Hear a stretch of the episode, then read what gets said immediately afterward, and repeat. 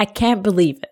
We're already at the last episode of this mini series of Grasp, and we'll do it a bit differently. This episode has not only one story, but three. We figured it was the best way to show you the workings of the Open Think Tank Network, trying to show you the various ways the network supports and promotes its think tanks, and how they all actually work together, even though they're located in different countries. We'll start out with Act 1, where we'll see how it works when a new person, just like you listening right now, decides to get in touch and how the Open Think Tank Network can help. This is Grasp, a podcast where we get to go behind the scenes of a think tank. My name is Jamila. I'm an intern at foraus, and this summer I've been talking to people of the Open Think Tank Network, trying to grasp some of the challenges and let's say creative ways in which people make change happen. In today's episode, the network.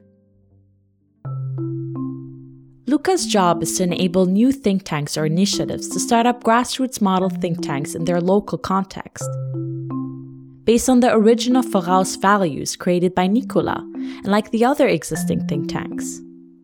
And so far, the network is mainly built in Europe, but the ambition is to spread it all over the world. One day, Luca got a request from Kenya. My name is Willis uh, Onyango, and I'm the director of the Youth Cafe, which is uh, a Pan-African youth empowerment organization based in Kenya. In his initial email, he basically said, I want to do the same thing as you do. We get lots of requests on redefining a new order for Africa and European relationship that goes beyond the relics of colonialism, that uh, leverages on trade and opportunities that are in the, in the digital age. Getting new members from Africa is a huge opportunity to diversify the network and add new voices.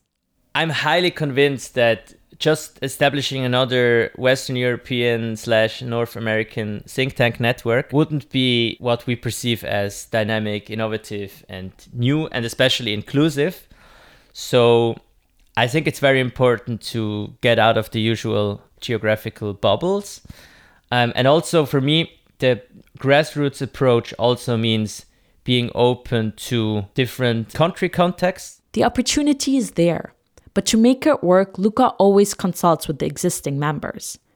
Because given its grassroots structure, all the members of the network need to vote to add a new member. Outreach is something very emotional because if another new member comes into the network, the others should feel connected to them. Managing these expectations from both the existing network and possible new members makes Luca a bridge between what has been and what is coming. And while those discussions were going on internally, he kept in touch with Willis. We had several like phone calls, and I explained him a little bit more what that actually means. I, I like uh, new uh, challenging opinions. I like uh, discourse. I like debate and I like engagement with people who necessarily do not have the same perspectives, which mm. is something that is uh, that is missing. Uh, the grassroots beat. I, I think he heard about some event series we, we did, for example, where we brought like CEOs and refugees to the same table and talked about migration policy. He was like, wow, this is how it should be. Willis' application is in, and if all think tanks vote unanimously, we will soon have a Kenyan grassroots think tank in the network. So I am keeping my fingers crossed. So far, we've heard how think tanks work in Germany and Austria and the UK, and how they operate in their local contexts. But the real power of the network lies in international collaboration, tackling issues together using the same method moving bigger issues on an international scale. Now, that's the ambition of the network. And to test that, you need an adventurous project manager who dares to risk it. Hi, I'm Jonas from foraus. Uh, we're just now running the workshop in Zurich on what could become an Yeah, that's Jonas. And in Act 2, he will show us how he did it. Jonas is the project manager of Policy Kitchen. He built that baby from the ground up. Policy Kitchen? No, you're not all of a sudden listening to a cooking show. This platform does cook up something high quality policy recipes. Here's how it works a policy challenge is posted on the website, like, for example, how to make AI more inclusive. Once the challenge is out there, people get busy. Think tanks locally might organize an ideation workshop on the topic, or people like students or experts can also contribute individually by uploading their recommendations. This allows people to collaborate virtually on set of challenges for policymaking, removing those barriers that all collaborators have to be in the same physical space. A new way of generating policy recommendations from all over the world. And Jonas and his team were organizing such a workshop on artificial intelligence in Switzerland that workshop was amazing. The location was great. The mood was really interesting. I think I would describe it as uh, okay, wow, we can really make a difference here. And it was a great mix of people. We had different sectors represented, uh, some, some geeks from the uh, tech sectors, pretty senior people, both from government and uh, some research institutions, as well as um, students. We had, I think, about 30 people in a room. Um, so we, we broke down the group into different um, subgroups to work on very specific issues. The discussions went on for a full afternoon, and there were many new ideas. Some of the participants even wanted Jonas to come and talk about the insight at an upcoming event. We, we started this project with a very experimental lens and, and just try out stuff and see what sticks. And uh, having such a positive response from important players in the field is pretty exciting. They got offered to do a Policy Kitchen workshops on AI in the AI for Good Summit, organized by the UN and the ITU. And Jonas realized that AI, being such a global topic, isn't really tied to national borders. What if one could leverage the international side of the Open Think Tank network and do similar workshops, say in different parts of the world? Let's try to scale it up a little bit because the strength of Policy Kitchen is its capacity to kind of put decentralized work or, or say workshops in different locations together in a single virtual space. So to really make use of this asset, we propose to actually make um, a larger process that will culminate in the in the AI for Good Global Summit. Jonas and his small team had to get in touch and convince the other think tanks in the network to participate and uh, told them that this is uh, a unique opportunity to be, to be part of something bigger. Um, and we also told them that we could support them financially if we get green light. That green light was on yellow for a while, as their partner Swissnex, who has locations all over the world, also still needed some convincing. Months later, they suddenly got the green light. Yet there was a pretty significant problem. There was only two months left until the summit. The time schedule was really getting tight. Jonas knew that he needed to get people on board to even stand the chance of scaling in that short amount of time. Okay, let me. So he started calling up his international colleagues in the network. Ah, should I maybe. T- this is. Max in Vienna was one of them. Really loud. Should I maybe. Yeah, wait. Uh, first reaction was so cool that we are invited to be a part of this. Let's do this. That was our first reaction. And Luca, who doesn't only coordinate the Open Think Tank network and its new members, also had moderated Policy Kitchen workshops in New York and Boston. And he just finished a successful workshop when he got the call. He called me and said, like, um, we want you again for a workshop, but this time you have to organize it on your own. And you only have a couple of weeks. And I was like, wow, first of all, I'm not that familiar with the concept of artificial intelligence. Um, so I'm amazed by how coolly they took it. Uh, they were all just uh, really motivated to get it done. Um, apparently, many of them are also used to do things uh, on, under time pressure, so it wasn't a first for many of them. But I'm I'm still amazed that all of the partners made it happen. So think tanks all over the world started prepping. It was short notice. So I talked to Khan, the project manager of, of Ponto, and then he said, We can do this no matter what. I will spend now countless hours and sleep deprivation on top of it to organize this thing. I don't know. Sometimes uh, stress levels and fun levels uh, actually correlate quite well. Um, so, so the busy moments are also the more exciting ones, and, and where you put in a lot of energy and, and also enjoy doing it. I was just excited, but it wasn't easy at all. It included many late nights. Believe me, I witnessed it all. Jonas was always the last one to leave the office and drank like hundreds of coffees a day.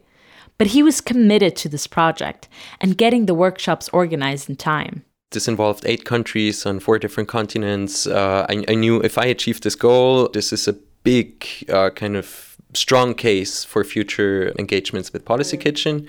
So I knew I just wanted to, to get it done. When the first workshop started rolling, Luca realized he had a problem in Boston. Yeah, we only had like six RSVPs but also we announced the the event like five days before it took place. He decided to call up Jonas and tell him about this challenge. Like, hey guys, this is impossible. Where it was like, oh yeah, we do it, but then we don't. We only have six RSVPs. That's pretty sad, and you don't want we don't want to be the workshop on on like, oh nice that it happened, but it was kind of sad. they took the decision to postpone the Boston workshop to a week later, giving them a little bit more time. And Luca and his collaborators did a full on push with everything in their power to really get that diverse crowd of people together in time. And basically contacted everybody possible to like be present at that workshop. All partners like Harvard, Swissnex, and me realized, wow, okay, if we organize something short notice like that, emails are not enough. So we started contacting people on their phones. We texted people and said like, "Well, you would be a great candidate. You should come and participate." And the focused outreach actually paid off. One week later, Luca and his partners managed to double the amount of participants. We had a cool variety of people working in NGOs, for example, women in tech, AI researchers, an ethic professor, an astrophysicist. And it wasn't only a mission from Central. The workshops also had a positive impact locally. Here's Max again. We organized something. Like we we did something here, of course, with the help of the network, but this helped helped also us in, in Vienna to, to sort of show what Ponto really is and what it can be on an international scale. After several hiccups, one workshop not happening, another one delayed, another workshop happened without any internet, the workshops were all done and quite successfully completed. There were many new ideas on the platform from all over the world. The workshop for AI for Good Summit also took place smoothly, with many high level guests. So how did you feel after the workshop? That was a fucking amazing feeling. no, because we've been we've been running a marathon for two months, and I mean I've I've had other work also uh, before that, um, so it was really kind of peak stress. And uh, after the um, Geneva workshop, um, it was really a feeling of like, okay, milestone achieved. Uh, we can now go to a park and, and drink some beer. The weather was uh, super nice in Geneva. We went to the lake, took a swim, um, and yeah, just enjoyed enjoyed herself and celebrated.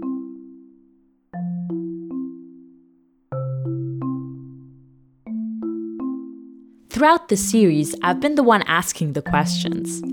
And as we're wrapping this project, my producer Katarina flipped the mic and started asking me some stuff.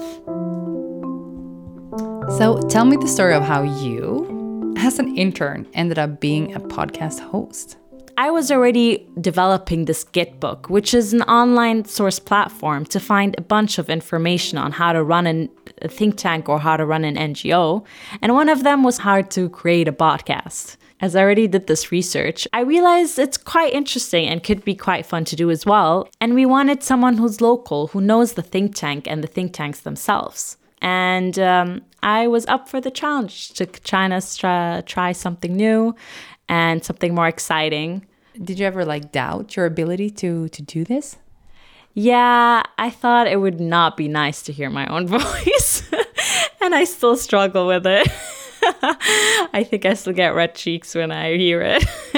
what was the most challenging part of, of getting behind the scenes of the network? It was really hard to get them to talk like personal stories. People kept on saying we and we and getting super technical. But I guess that what comes because they're so passionate about their work and their think tank and they're all voluntary that it's like hard not to be, but we're trying to get like funny or like good stories that would be interesting to like listeners. And it sh- should have come from themselves, but it was always hard to take them back to their feeling. It was all very more like what actually happened. So I think that was the like difficult part, like screwing them to open up a bit. Mm-hmm. And how, what did you do to find these stories? How did you find these stories? Because as I've met them through all our global calls that we do monthly and everything, and knowing some insights from them, I, yeah, got some stories from there. Was it hard to choose stories?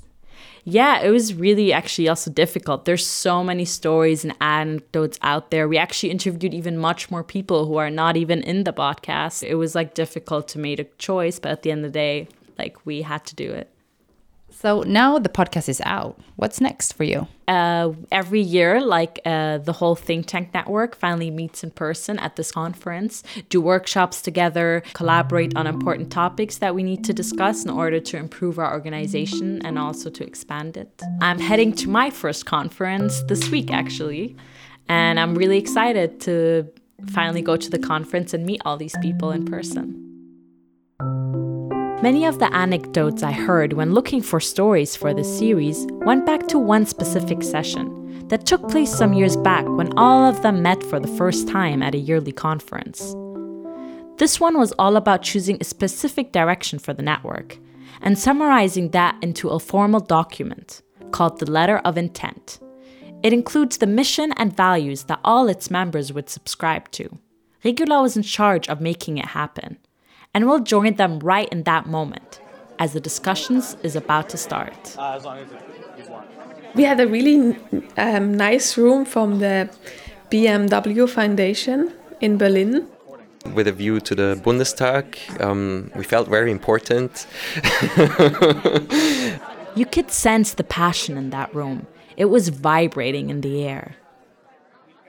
It was a large group as well. I think we were at least 30 people in, in the room. Um, and I mean, you can imagine a, a, negotiation with 30 people in, in like, I don't know, just a three hour uh, bracket. Regula was chairing the session together with Sophie. It started out well, but then slowly and surely, the energy shifted. As we all know, the devil is in the details. And there were very intense discussions about different notions quite quite drastically on points like do we do foreign policy or do we do internal policy like national policy? Um, obviously you can never fully separate the two. Many people were in involved like emotionally. They would maybe talk loudly um, they would would uh, use their hands and their whole body to express themselves. They would um, reiterate the same argument again and again. Definitions of core, well known concepts of the foraus model was picked apart and investigated, like the word grassroots. I think it was, there were a lot of different understandings of what the word means do we want to give more of a platform to high level experts? Maybe to, to speak to more people and, and get engaged more people, but to whom are we actually reaching out to? Um, who do we want to have on board? Um, whose ideas do we want to represent? I mean, the room got a little stuffy. Um, people started to sweat. Uh, some red faces. Yeah, so I mean, you have you have different kinds of frustrations in such situation. You you have um, on the one hand, the frustration of uh, people finding out that other people don't share their opinion. And then there's the other kind of frustration that some people seem to have super strong opinions about stuff that doesn't matter so much. There was a big discussion about whether or not to make it explicit that this is about youth or young people.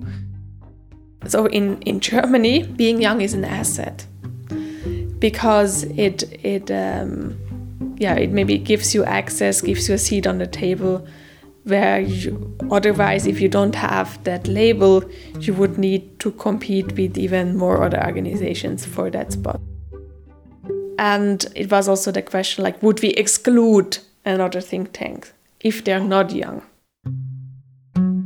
The discussion was spinning out of control. My co host from Polis, she started becoming an advocate of the police position. Started talking in a really enervated way, and you could feel in the room that people didn't appreciate that at all. She just like I don't know forced the whole group to, to, to remain organized and orderly and, and with some smart moves she, she actually uh, got us toward uh, progress. Yeah, messy. It Was in the end it was a fight between Germany and France. Getting everyone involved in the discussion was important since it highlighted all the different points of views. But it didn't really help to bring the document together and reaching that important aligned conclusion. So after many hours of discussions, they decided to just stop. They would not be able to solve this in the current group session.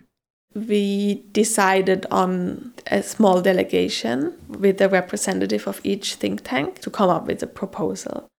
They decided to meet right before breakfast the next morning. It was a very constructive discussion, very considerate of the other's position, very understanding. We came up with a solution that everybody could agree on. When I sat down to talk to Regula about the session, I was almost surprised that she didn't consider the initial discussion a failure. It needs to be. I think it's um, it's necessary if you don't have this kind of passion, you never have the energy to build something.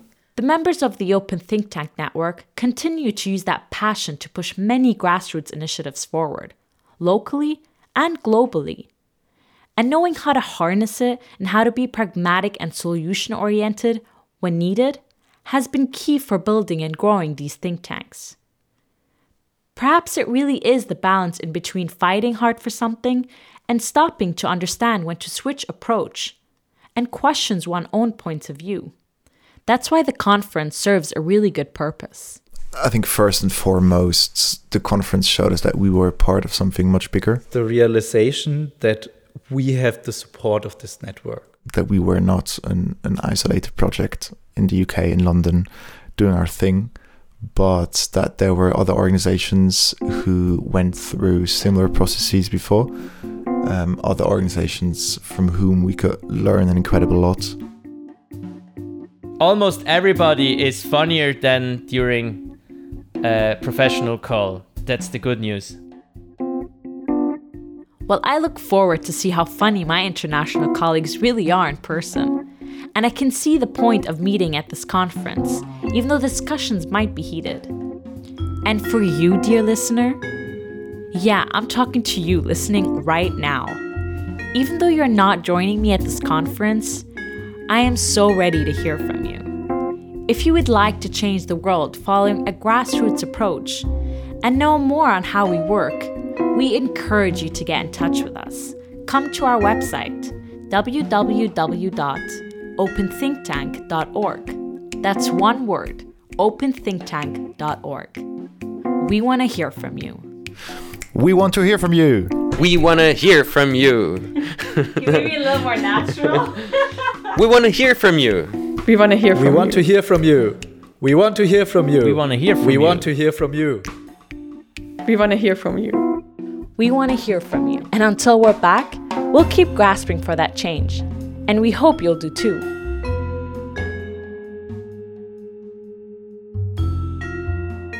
This podcast was possible thanks to the generous support of the Larix Foundation. I'm Jamila, your host of this show. Tinka Media is the podcast production house behind this episode. Music came from Blue Dot Sessions. From foraus, the project is overseen by Edu, our digital innovation manager.